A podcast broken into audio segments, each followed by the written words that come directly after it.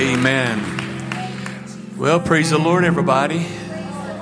How's everybody doing? I just want you to know it's a privilege of mine to be able to serve you the word of the Lord. And what I'm going to speak on this morning, I probably have only spoke on one time here in the last 12 years. But this is what I feel in my spirit.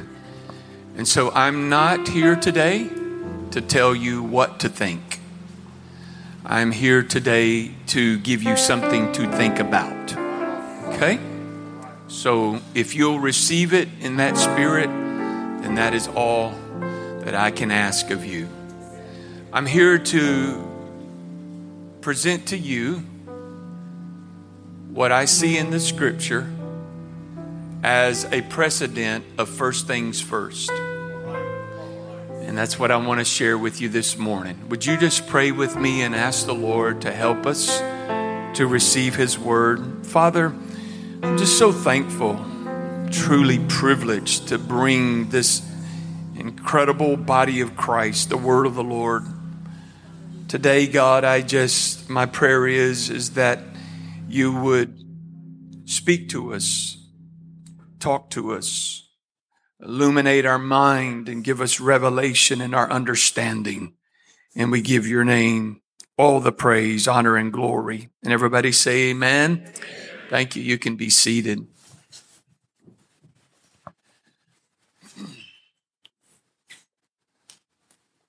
Did you know that there are more than 500 verses in the scripture that deal with prayer? There's also more than 500 verses in the scripture that deal with faith. But there are more than 2,000 verses in the scriptures that deal with money and possessions. In fact, 16 of the 38 parables that Jesus spoke, 16 of the 38, he spoke on money and possessions.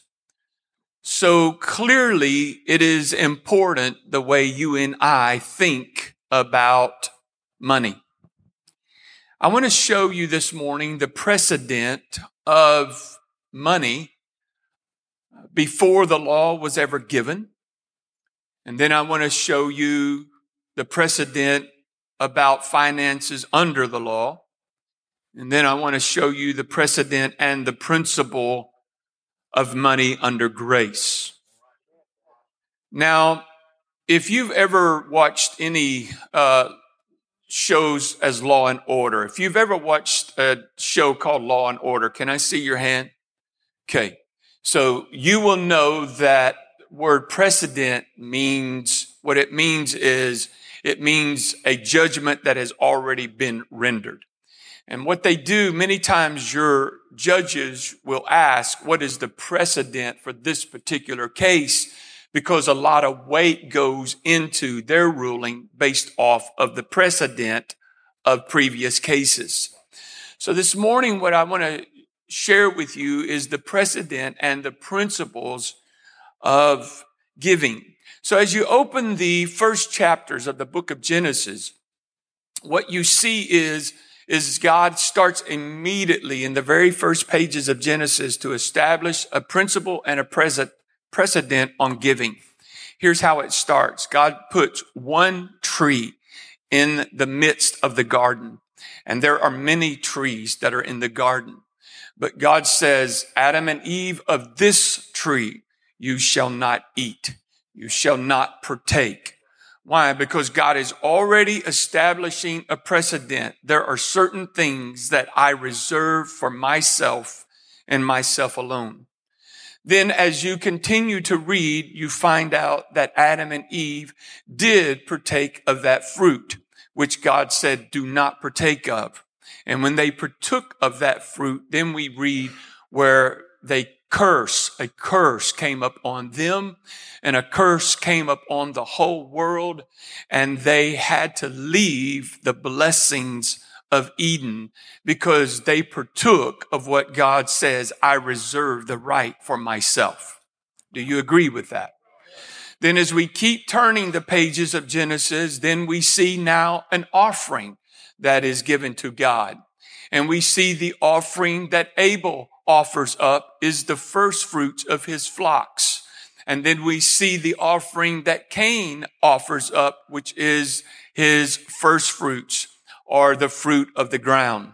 And then we read in the, in Genesis where the Lord says, I have re, I have rejected Cain's offering, but I have accepted Abel's. And for you newer ones, I want to just share with you what my study has uh, presented to me, and you're welcome to come at a different conclusion. But what I see is it's not that God rejected Cain's offering because it was from the fruit of the ground and that he accepted Abel's offering because it was a lamb. That's not what I see in study. What I see in study is, is that God was already setting a precedent for attitude and heart in giving. Because when you look at the Levitical law, God required both the firstborn of the flocks and he required the first fruits of the harvest. So both of those offerings were required under the law. So it's not as though Abel gave a better offering than Cain's as I have studied this out, what I come across is God was already looking at the heart because what he wanted un- us to understand, it's not just, here's my offering. God says, I want you to understand that I already saw Cain had an evil heart. His heart was not right, even giving his offering.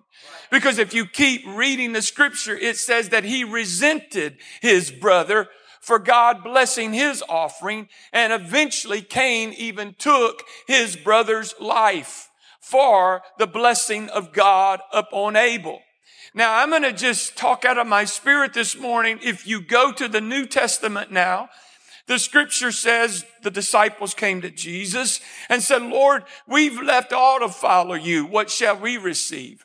And Jesus responded, if any man gives up father, mother, sister, brother, house, or land for my name's sake and the gospel, notice the language. He said, I'll give them houses, lands, and I will bless them a hundredfold in this life and in the life to come, but I'm going to do it with persecution. I studied that out. I got to, what does he mean with persecution? Here's what my study bears out is this, is when God blesses you, your brothers and sisters will persecute you. T.D. Jakes wrote a very informative book, and I read it many years ago. It says, Can you stand to be blessed? Because when God blesses you, it's going to come with persecution. We already see that precedent happening when God blessed Abel, his brother was already persecuting him. So you think you want to be blessed, but let me tell you something. My daddy taught me if you have too much, know too much, and do too much, people won't like you. So the question is, can you stand to be blessed? Because God is setting a precedent. God wants to bless his people.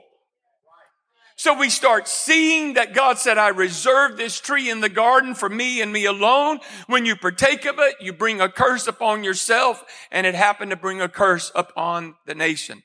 Uh, the whole world. Then we see where Adam, pardon me, where Abel and Cain brought offerings. God accepted one. He didn't accept the other. Why? Because it was the attitude of the worshiper. God's already setting a precedent. Go back to the New Testament. You're going to have to stay with me. What kind of giver does God like? Whether you give a buck, ten bucks, a thousand dollars, or a hundred thousand, He doesn't want you to come to Him saying, I gotta do this. He wants you coming to Him saying, Lord, I thank you that you are the blesser and I'm privileged to be able to invest in the kingdom. Can I keep talking to you? Okay, now what we also see, we see now the principle of tithe was in operation when God, this is in Genesis, now he asked, this is Genesis 14, he asked Abram to bring a tenth and to give it to a priest after the order of Melchizedek.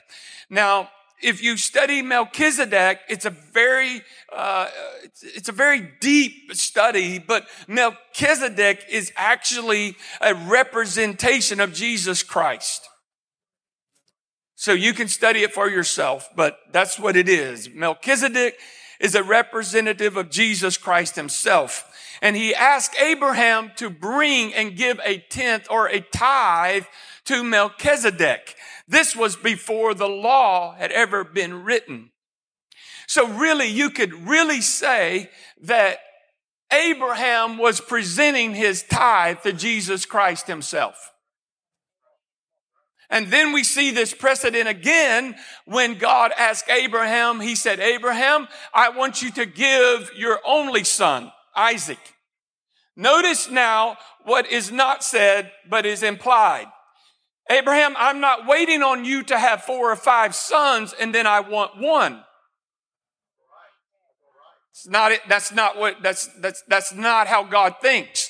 God says, I want your first and then I'll bless everything thereafter. But if you give me the first of it, I'll bless the rest. But if you don't give me the first, then I can't bless the rest. Are you still with me?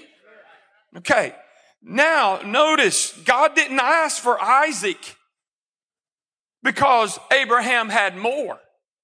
He asked for Isaac because he was the first one. Okay? So I want you to get this. Actually, tithing predates the law of Moses by literally thousands of years. Okay? Now I'm going to show you what the precedent of tithing is under the Old Testament law. Here is Exodus 13 and 2. Consecrate to me all the firstborn. Whatever opens a womb among the children of Israel, both of man and beast, it is mine. God is plainly establishing the law and principle of precedent, and he declares the firstborn is mine. In fact, 16 times in scripture, God declares the firstborn is his. Look at Exodus 13 and 2. Says that you shall set apart to the Lord all that opens the womb. That is every firstborn that comes from the animal, which you have, the males and shall be the Lord's. But every firstborn of a donkey, you shall redeem with a lamb, and if you will not redeem it, then you shall break its neck. All the firstborn of man among your sons shall be redeemed. Here is the principle. According to the Old Testament, the firstborn was to either be sacrificed or redeemed, but there was no third option. Okay, so what does that mean? I'm going to explain it. If a, if a, if a couple had uh, lambs, and the first lamb they had, that was to be sacrificed for all the other lambs that were to come after. If a couple had a donkey, the firstborn donkey, it was either going to be redeemed by a blood sacrifice or a, of a lamb, or you had to break the neck of a donkey. Why? Because it was unclean. In other words, it wasn't under the Jewish law, you could not eat a donkey. So I'm going to restate that. The firstborn lamb had to be sacrificed so that everything else that came after was redeemed. But the unclean animal, like a donkey, if you did not take a lamb to redeem the donkey, then you broke its neck. Are you still with me? Okay. So here's something else to think about. Have you ever wondered how God could justify taking the firstborn of Egypt in the last plague?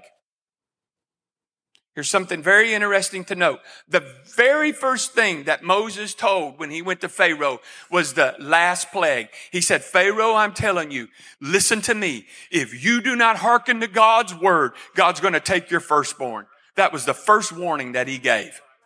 Before any of the other plagues, that was the first warning. And you say, how can God justify taking the firstborn? I can tell you how, because he's already set the precedent. The firstborn is mine. It's mine. It belongs to me. So God is not unjust in following through with his word. Now, Pharaoh was warned. He had been warned. He had been told what to do. So now why was Israel's firstborn not taken?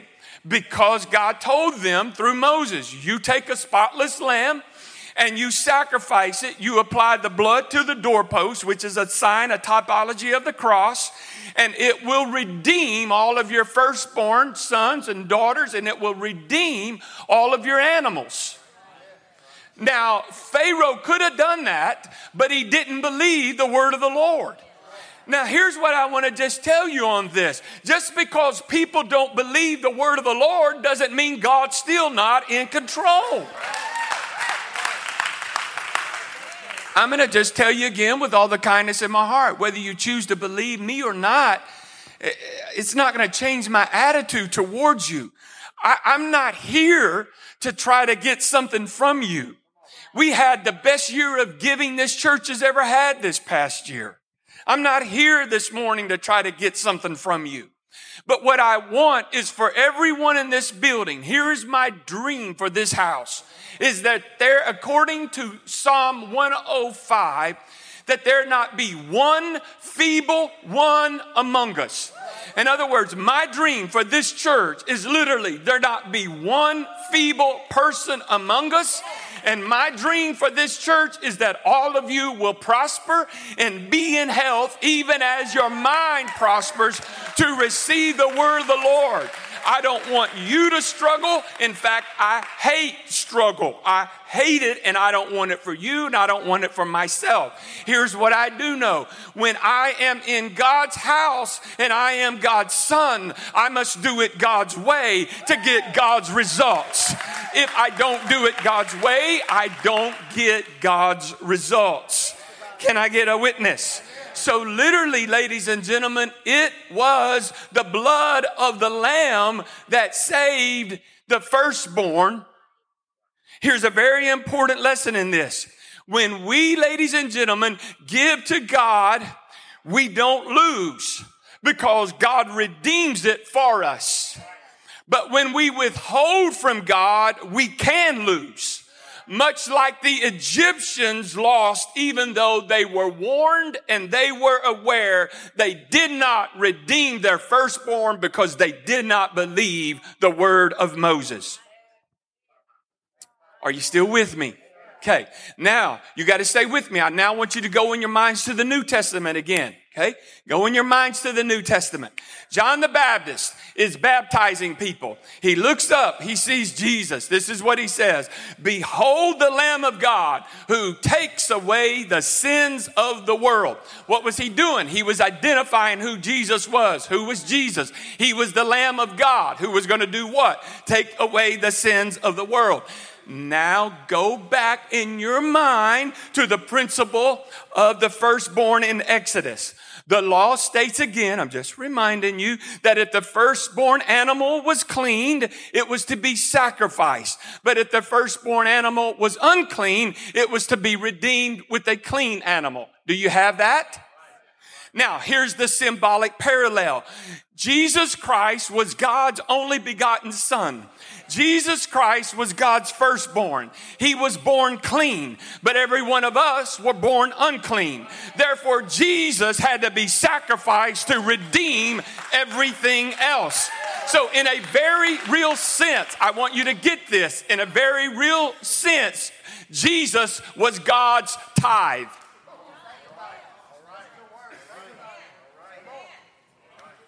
Jesus was God's tithe. Why was Jesus sacrificed? So that everyone that came after him could be redeemed.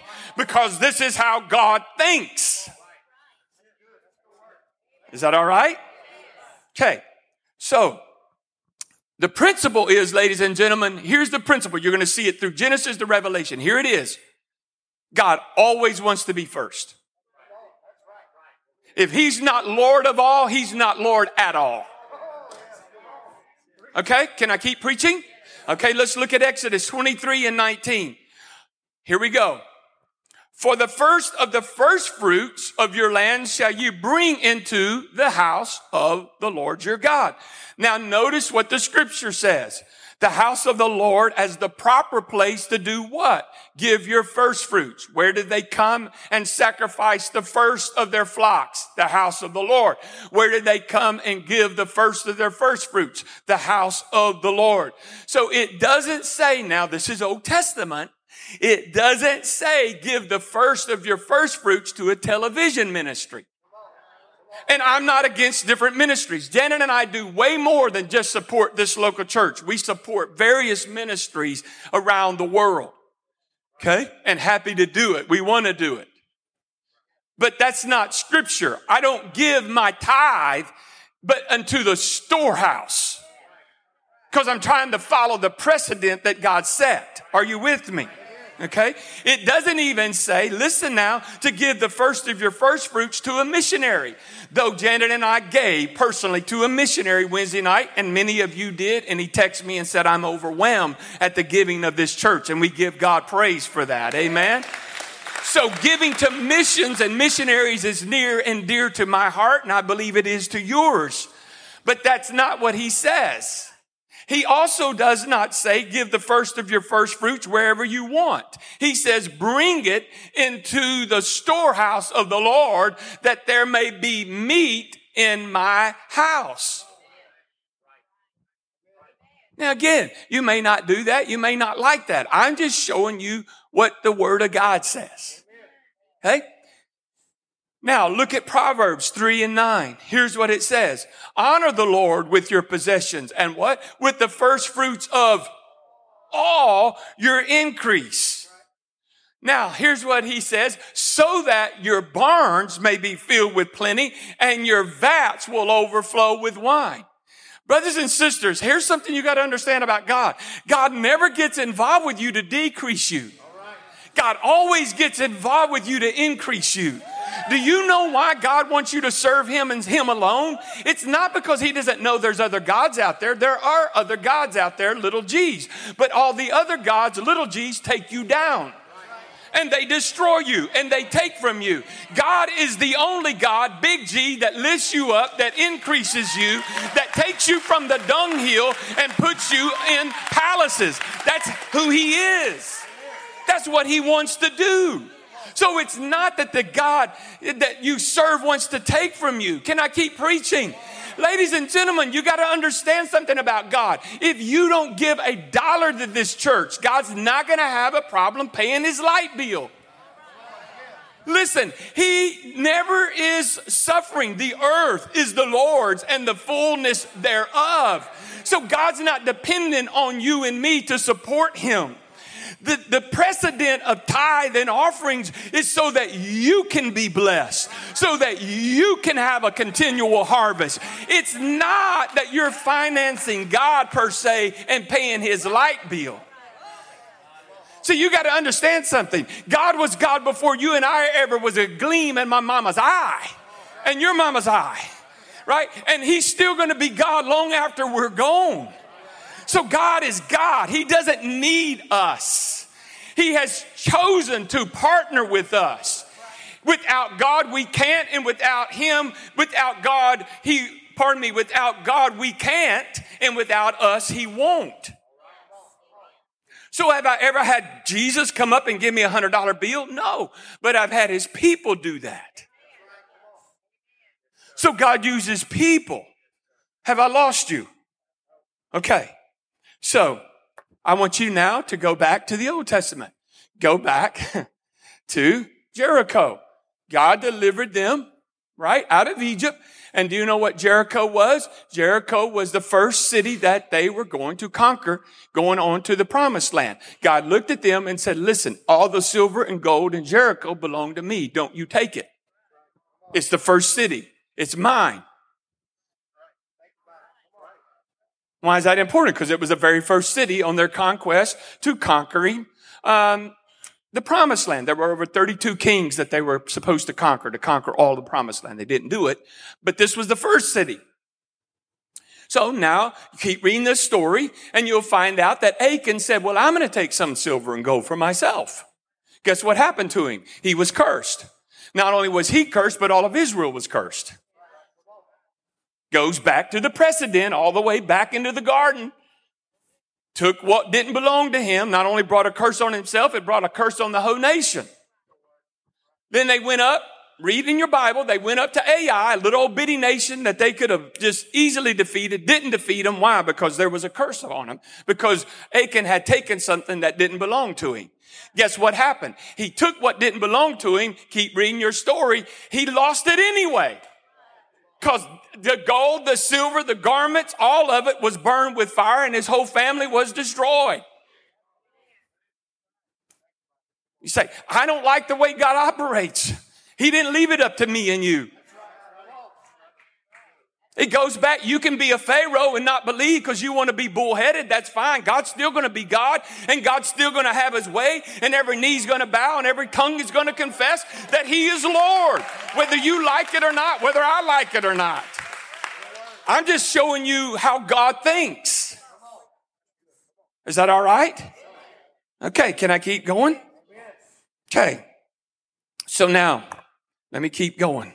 In Malachi chapter 3, God makes it very plain that if we keep the tithe to ourselves, we're robbing God. Here's Malachi 3. Will a man rob God? You have robbed me. But you say, in what way have we robbed you? Then he goes on to tell you, in tithes and offerings. You, what is it? You are cursed with a curse, for you have robbed me, even this whole nation. Why? Because you took what was mine and you robbed me. You can't rob somebody if it's already yours. You got to rob somebody if you took something that wasn't yours. God sees the tithe as already his. Does that make sense? Some say, okay, well, Pastor, that's fine. Uh, that's in the Old Testament. Okay. And now we're going to talk about this. But in that same chapter, chapter three, God says, for I am the Lord and I change not. See, brothers and sisters, it's not that God doesn't change or change his mind. Here's the thought. You got to understand God's nature doesn't change. When you read in scripture, God changed his mind. In other words, he repented. It doesn't mean that God changed. It means that he goes back to his nature. His nature is to do good. So God doesn't change. So it goes back to the precedent that he set in the garden. You say, okay, but then in Galatians, Pastor, it tells me in Galatians that he became a curse for us and he was hung up on a tree that we would not have to be under any curses. Okay, you're right. Hold that thought. Now, under the Old Testament, under the Old Testament in the law, adultery was a sin. But would anybody say now because they're under grace, adultery still not a sin? We, we know under the law it says that you shall not steal. Now that we're under grace, would you say it's okay for us to steal? The law tells you plainly, thou shalt not lie bear false witness. Now, do y'all think because we're under grace, it's okay to lie? I don't think anybody agrees with that.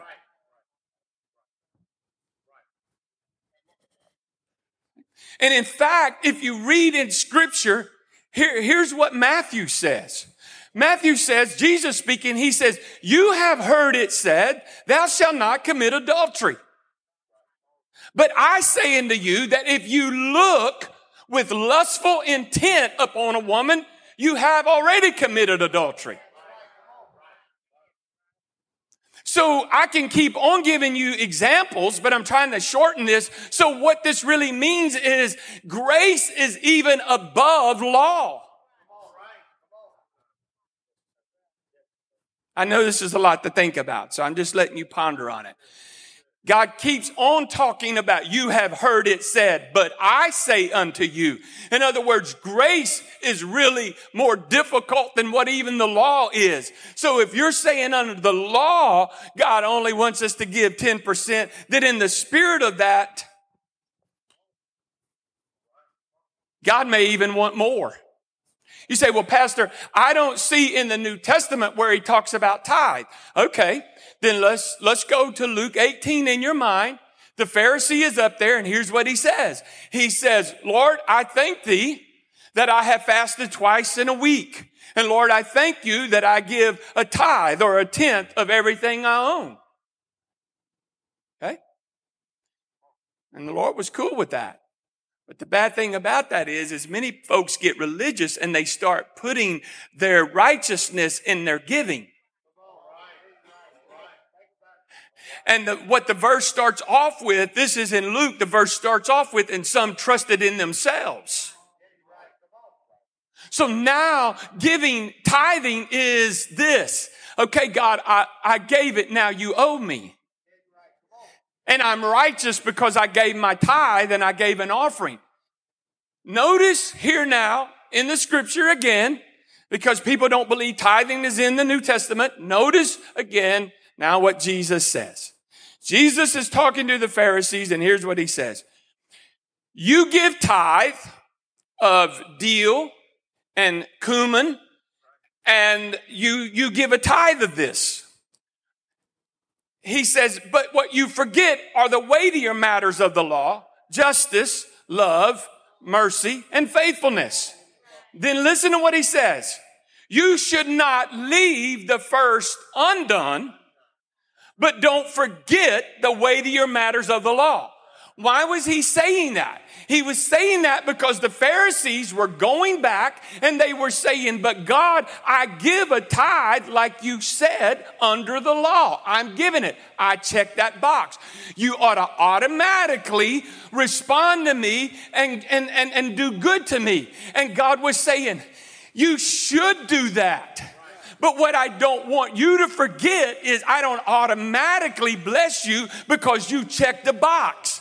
I don't want you to also forget justice to people, faithfulness and love and mercy to people because tithe matters, but you're just saying all I got to do is tithe and I got God's grace. And God is saying no. Under grace, it goes beyond just tithing and offerings. It goes to loving God and loving people and showing faithfulness and showing justice and showing mercy. So he says, I don't want you not to do that, but I don't want you to forget the other. Does that make sense? Okay. So tithing belongs to God. The first fruits, the firstborn belongs to God. And the first fruits belong to God. This is a precedent and a principle. Here's what, here's what Matthew 6 and 21 says.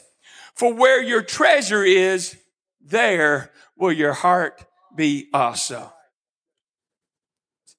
I, I think Forrest Gump could discern a pattern on this. He'd probably say, I'm not a smart man, but I'm going to tithe, and that's all I have to say about that. All right? Again, I'm not, listen, if you don't tithe here, if you don't give offerings, I'm, I, I don't even look at, for the most part, the records. God is my witness. If somebody put a gun in my head and asked me what Carlton paid, I couldn't tell you. I don't know. I don't look for the most part. Why? Because I just want to treat everybody the same, not based off of their giving. So I, I, I don't, I don't know. You say, oh my God, Brother Nean's looking right at me. If I look right at you, it's not because I'm preaching to you. I don't even know what you give. I don't know. Whether that's right or wrong, I don't know. Okay? But I just don't because I want to treat everybody the same and love everybody because whether you do or not, that doesn't save me. I'm gonna, I'm gonna do it because he loves a cheerful giver and I, I love to give because it's my attitude in giving, not because I have to. Right? Here's, here's what the scripture says. And I'm to try to wrap this up. He says, for wherever your treasure is, there will your heart be also. What, what does that mean? It basically means that your heart follows your treasure. That's why tithing is a test for every Christian. Do y'all know what number 10 means? I'm going to tell you what it means. It means testing. Did y'all know that? Well, that's why I'm here for, to help you. 10 means testing. 10 commandments. Testing the people. A tithe, a tenth. It's a test. What is it a test of? Your heart. Because every time you give, you battle greed. Greed will not control me. Why? Because here it is. Three natures. The nature of Satan is to steal from you.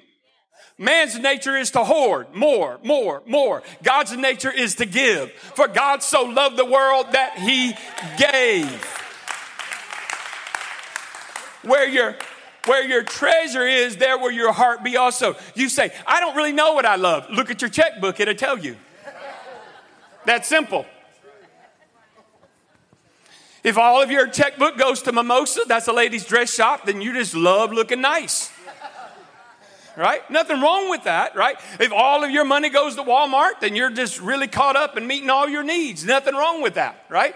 But if a lot of your money, you get your end of the year statement and you see, I gave $10 to the church in tithe, but boy, I really love God. But you made a hundred grand, you might want to check your heart. Again, it's not going to make a difference to me, but you want to say, I don't know where my heart is. One good, one good dashboard is to look how you give. Because where your treasure is, there your heart is also. When, when I say I love God, guess what? My treasure is going to follow. I love God. That makes sense?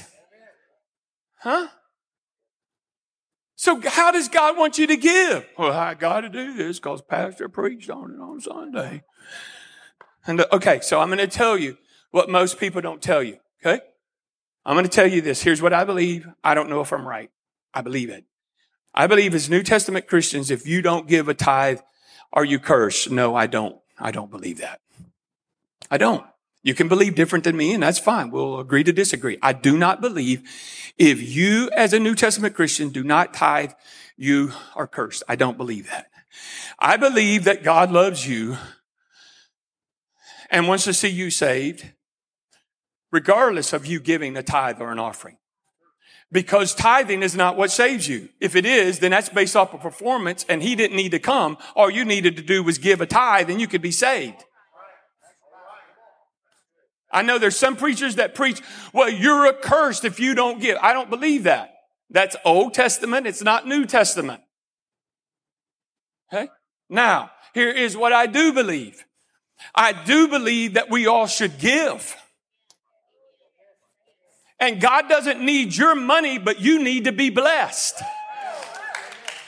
And it's kind of like just, just think in the natural. If, if a farmer is sitting on the front porch and he's saying, man, I can't wait till this harvest comes in. And you say, hey, man, Farmer Brown, what did you plant? And he said, well, I didn't plant any seed, but boy, I'm sure excited about the harvest. It's gonna be a it's gonna be a bumper crop. Man, did you spend hours out there sowing? No, man, I didn't sow. Did you did you till up that ground? No. Oh, oh, who wants to get sweaty, man? You would just look at him and like, like you wouldn't say it, but you're just like, you're a moron. You wouldn't say it, but that's what you would think, right? Right? Because guess what? You can't fake a harvest. So he's going to keep rocking. He's going to keep sitting there, and summer's going to come, and you're going to say, Where your harvest? Well, I didn't plant any seed, but whoo, whoo, whoo, it's going to show up. You can't fake a harvest. Can't fake a harvest. So it's not that God is going to curse you. It goes back again, ladies and gentlemen. Can I keep preaching? It goes back again. Listen, people say, Do I have to speak in tongues? That's the wrong question. That's not the right question. The question is, it's a gift that God wants to give you to empower you over sin, sickness, self, and Satan. So the wrong question is, is do I have to? The right question is, why wouldn't I want to? The wrong question is, do I gotta give 10%? The answer is no, you don't. But the right question is, why wouldn't you want to? Because God takes the 10 and he blesses the 90. Okay? I'm to show you the precedent and the principle. Here again is the precedent and the principle. God said, God said, Israel, I want you to rest one day. One day out of seven, I want you to rest. Why? One, because I want you to physically rest. And then two, I want to show the world that I can bless you in such a way that you can accomplish in six days what the world can accomplish in seven. Same precedent with tithing. Why should I give 10%? Because God wants to show the world I can take the 90 and bless the 90 what the world can't receive with 100% of their increase. That's how God thinks. And so the tithe is a test. 10, the number 10 is a test. Do you know how many tests God gave to Jacob? With, with, when Laban changed his wages, numbers 10. Do you know how many tests that God sent to Daniel in the first chapter of the book of Daniel? The number's 10. You know how many disciples there were? There were 10. Just joking, number 12. Just wanted to see if you were awake. It's testing you. So, no, ladies and gentlemen, you're not under a curse if you don't give. But I'm going to tell you this in the area of your finances, if you consider yourself a son or a daughter of God, then God can't bless you in that area. And what I want for all of you is I want you to be blessed in your spirit with no sickness. I want you to be blessed in your mind with peace. And I want you to be blessed in your finances. Why? Because here's what the scripture says. He said, listen, if you do these things, I will bless you when you come in and I'll bless you when you go out. Man, I got to keep preaching here just a minute. So, in other words, uh, when here's what the here's what the scripture says.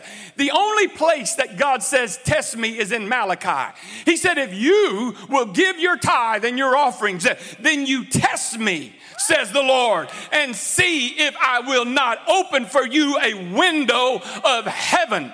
The only place that God asks you to test Him is in your tithe and offerings. It's the only place.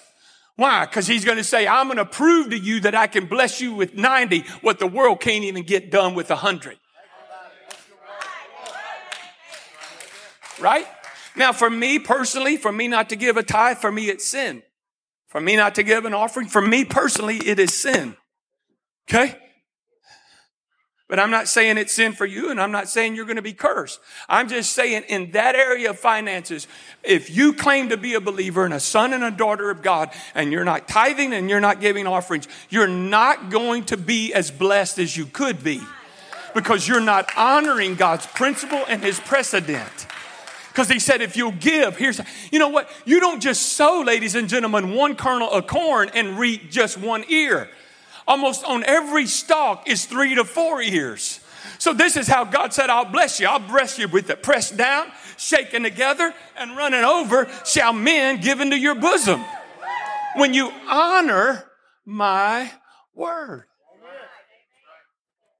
Has that made sense? Okay. Here's what the Lord says that when you give, I will rebuke the devourer for your sake. Okay? Have I made sense today? Have I helped anybody? Okay. This is, I'll end with this. I'll end with this. Look at Luke 16 and 9. I've studied this numerous times and, and over three different ministries that I have a lot of respect for say the same thing. So I think I'm comfortable in presenting this to you as really what this scripture means. Here it is. And I say unto you, make friends for yourself by unrighteous mammon. Here we go again. I say to you, make friends for yourselves by unrighteous mammon. It's talking about money. That when you fail, they may receive you into an everlasting habitation. For he who is faithful in his what is least is also faithful in much. And he who is unjust in what is least is also unjust in, in what is much. Okay. Therefore, if you have not been faithful in unrighteous mammon, who will commit to your trust the true riches? Okay. So ladies and gentlemen, I got a couple of, of, of applications to tell you. First of all, what does this mean? I've looked at it, looked at it, studied it, studied it. Here's what I really, and, and I've got other people agreeing with me. They're saying, Jesus is actually saying, make friends with money, unrighteous mammon. Because when you give it to the work of the Lord, when you die, that word fail means die. When you die, they are going to welcome you into everlasting habitation. That means heaven. Here is what I truly believe and other ministries believe this verse means.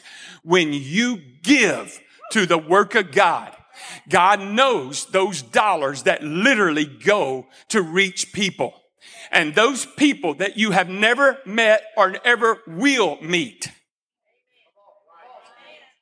Hey, you know what to make this? I need all this front row to come up here. Hurry. All the front row. I need you to hurry. Come on. Need you to hurry. Need the front row to hurry. Come on. All the front row. Hurry. I want you to line up. Come on. Up here. Come on. Front row. Front row. Front row. And I want, I want you, I want some of you, here's how I want you to do it. I want some of you to look this way, and then I want those over here to look this way. Come here, Carlton. All right. I'm going to show you what I want. Stand right there. And I just want to be able to walk between you. Okay? Just leave me enough room you, I can walk between you. Larry, over here. Please. Okay? Lauren, right here, please. Right here. Okay. Y'all, according to this verse, if I got it right, every dollar that I give toward the kingdom of God, and that particular dollar goes to save a soul. When I die and I go into heaven, y'all start clapping. That's cheesy. Come on, clap. This is my welcome party, but it's going to be better than this. And they're going to say, you know what they're going to say? Thank you. Your dollars helped get me to heaven. Thank you. I'm saved because you invested in what is eternal. Thank you because you helped bring me to a heavenly place. You say, Pastor, how's that possible? Okay, I thought about that. How's that even possible? How does God know the $10 that I give goes to Africa and saves somebody? Well, here's the deal. If God knows that this hair that just came out was hair number 978, all right, this hair, this hair over here was number 978, and God said, Well, that was number 978, that's what came out. Then don't you think God keeps perfect records? and he knows your $10 and your 20 and your 50 and your 70 that go to reach souls so that when you get to heaven, people you've never met before is going to be high fiving you and applauding you and saying, Thank you so much. I can never thank you enough for what you gave because of your giving. I'm up in heaven. Thank all of you for helping me. I appreciate it. That makes sense? Now, check this out, y'all. Here's the next application of that verse. This is scary. He said, If I can't trust you with money, I can't trust you with true riches. Okay, so you got to dissect that then. If money is not true riches, then what is true riches? True riches is things money can't buy. Okay, here, here's the Bible. I got Bible for this, y'all. I'm not just throwing this out. I didn't start studying six o'clock last night. okay, here's what he says. If I can't trust you in the much, uh, the little, I can't trust you in the much. What this is referring to when he says true riches, when he says true riches actually, I can show you, and I don't have time, but I can actually show you, you are setting a precedent right now with your giving of how you're going to rule and reign with Him in the New Jerusalem. I can prove that. Because God is saying, if I can't trust you with $5, I can't trust you with five people. If I can't trust you with $100, I can't trust you with 100 people.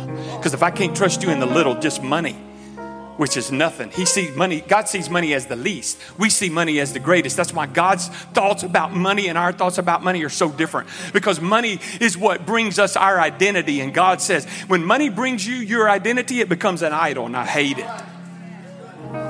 And see, we think that God preached a poverty message. No, he did not. What he preached was is I don't want you to love money because the love of money is the root of all evil. Why? Because then you start seeing money. Well, I'm valuable because I'm a millionaire. No, you're not. You're not any more valuable than a person who's broke in this house.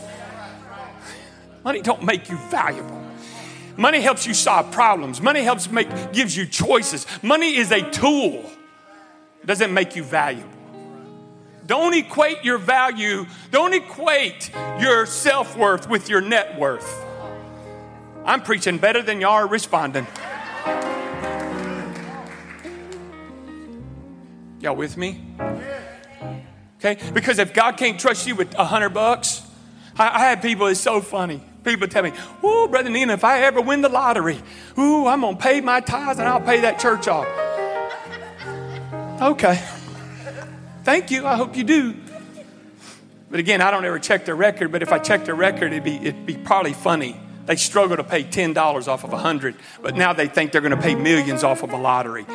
Yeah, they're kidding themselves. They're lying to themselves. If God can't trust you with 10 bucks, He can't trust you with 100. If He can't trust you with 100, He can't trust you with 1,000. And if He can't trust you with money, He can't trust you with true riches. What's true riches? It's called people. It's called things money can't buy. He can't trust you with his anointing because you can't buy that, so he can't trust you with it. He can't trust you. He can't trust you with that. Oh, I really want the anointing. He can't trust you with that because that's way more valuable than money.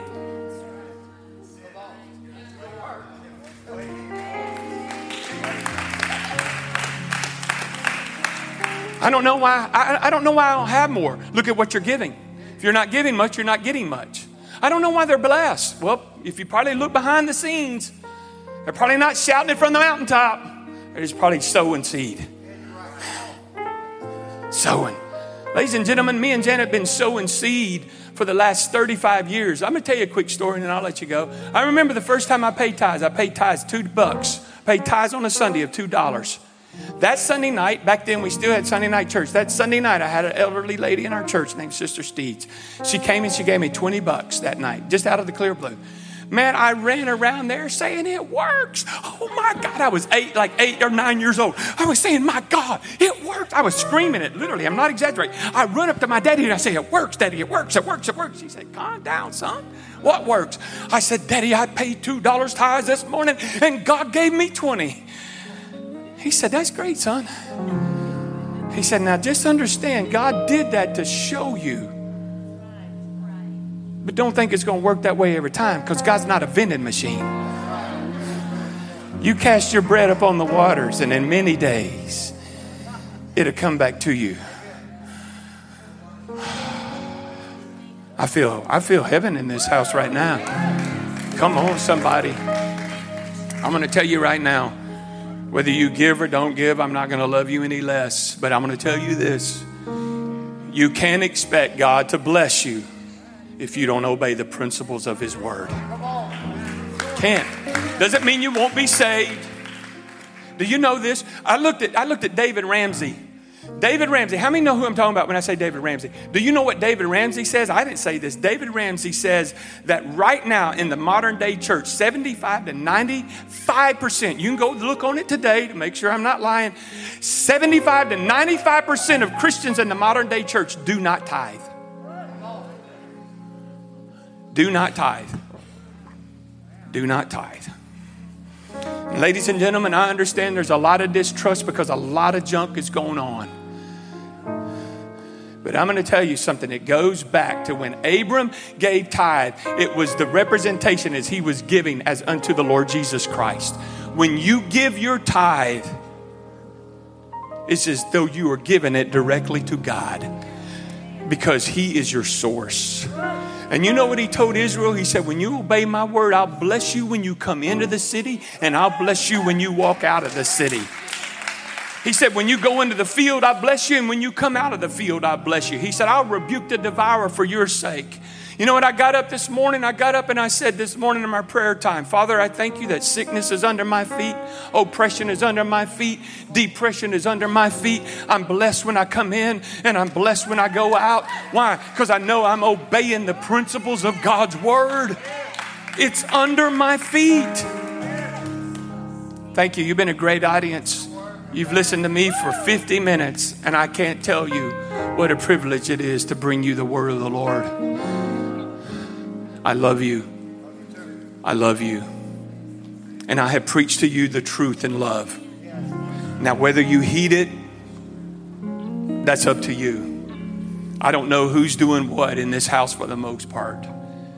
But I'll tell you this. Here, I, I do have something else to say. It's very important. Do you know why God got so angry at Adam and Eve? Is because they thought they were owners instead of stewards. You remember that. See, you remember that. The reason why you're holding that, I know what you're thinking. I work hard for my money. I get up every day at five o'clock and bless God. If the preacher thinks I'm going to give him 10%, he's got another thought coming. Okay, that's fine. No worries. But here's the thought process behind that I'm the one who's working, and I'm the one who gets this money, and I'm the one who has control over it. And God says, you know what? You see yourself as an owner when I done told you in my word the earth is the Lord's and the fullness thereof, I gave you the breath to wake up. I gave you hands to use and I gave you the mind to think. And now, what you're seeing yourself as, Adam and Eve, you see yourself as the owner of this garden and you don't see yourself as the steward. I remember I got so angry at God when my mama died at 57 years of age with bone cancer. I got angry. I had some deep conversations with God. I vented my anger. And God spoke to me one day, and this is plain as what He says Wayne, you see yourself as the owner, and you're a steward. I gave her life, and I can take life. Basically, it's son, you need to pipe down. And you need to know I am God. And everything, every good gift that comes into your life, you have to get the revelation is I'm a steward of it. Every dollar that comes into this house, we're doing our best to be good stewards of it because we don't own it. Because the fact of the matter is, my name ain't on anything. If I died today, God forbid, this is your church, these are your buildings, this is the house of God, this is the people of God's.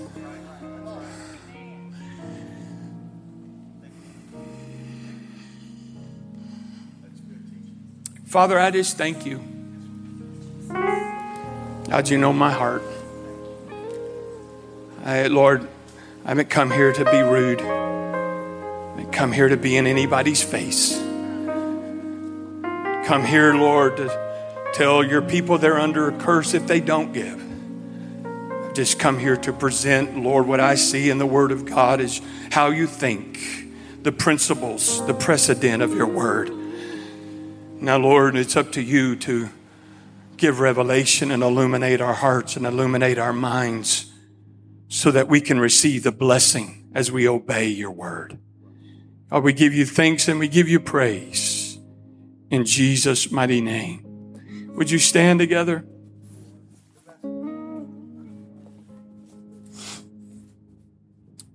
I've only preached about giving once in 12 years.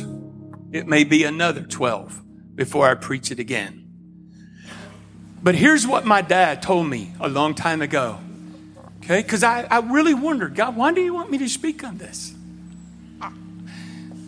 As far as I know, this is this is a really good giving church. Why why do you want me to speak on this? And I remember the words of what my dad said. He said, Wayne, son, listen to me. He said, I can't give you Bible and verse for this, but I'm going to tell you what I've seen in 50 years of ministry is that when people get a revelation of giving, right behind it comes a manifestation of the miraculous, of the power of God, of prodigal sons and prodigal daughters coming back.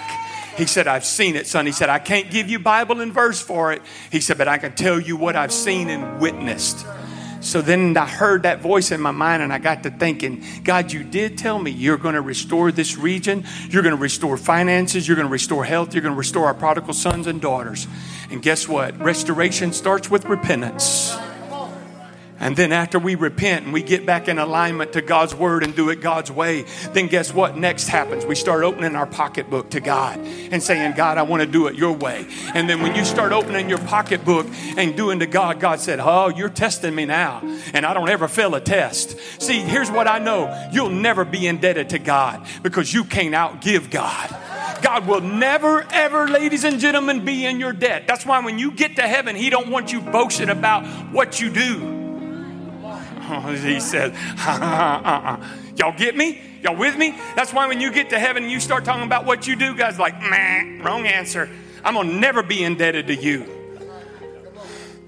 Your performance doesn't indebt me to you. Your performance is a reflection. I do this because I love God, because I love Him, and I want to be His royal representative on the earth.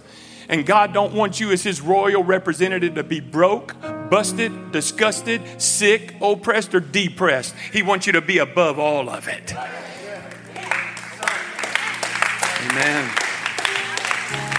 If you're a believer in this house, as Kaylee sings, I know this was a lot. I threw a lot at you this morning.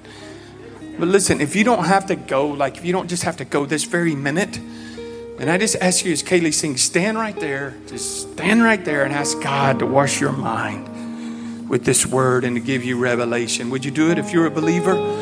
Would you just lift up your hands and just ask God, God, would you just wash my mind with your word in Jesus' mighty name?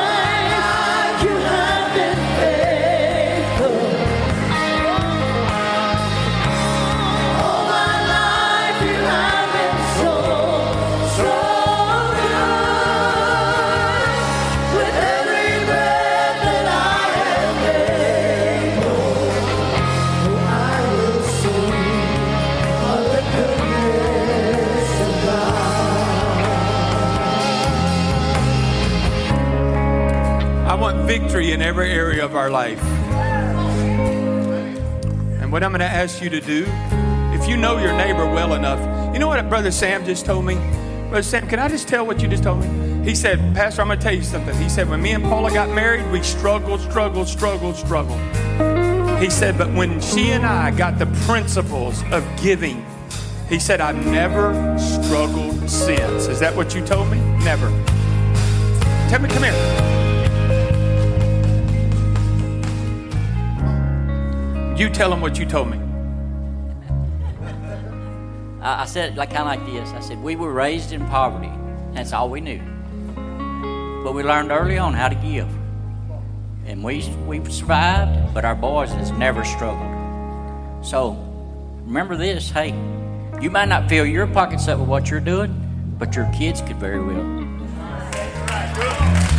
Good word. Good word.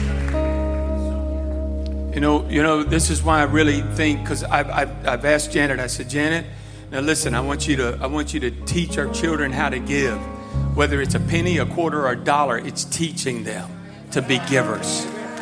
See, Janet and I give way more than 15% of our income, and I'm not going to get into that because I don't want to lose my reward. Way more because we've learned that we can't ever outgive God. Okay? I want you to have victory in every area of your life, in your health, in your mind, and in your finances. So listen, if you know the person well enough, take them by the hand right now. If you know them well enough, if you don't, well, then you don't have to do it. But if you know them well enough, I want you to take them by the hand. And I want you to, I want you to declare victory in our finances in the name of Jesus. Father, right now, Lord, we have we have spoken your word and we declare on the authority of the name of Jesus. We declare victory, God, as we get in alignment to you. And as we get in alignment to your word, we declare victory upon the finances of God's people. That there would be no lack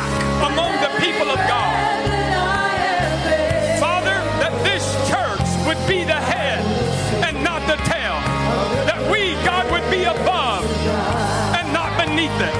That we would, Lord, be the lenders and not the borrowers. That you would bless us as we come in the city and go out.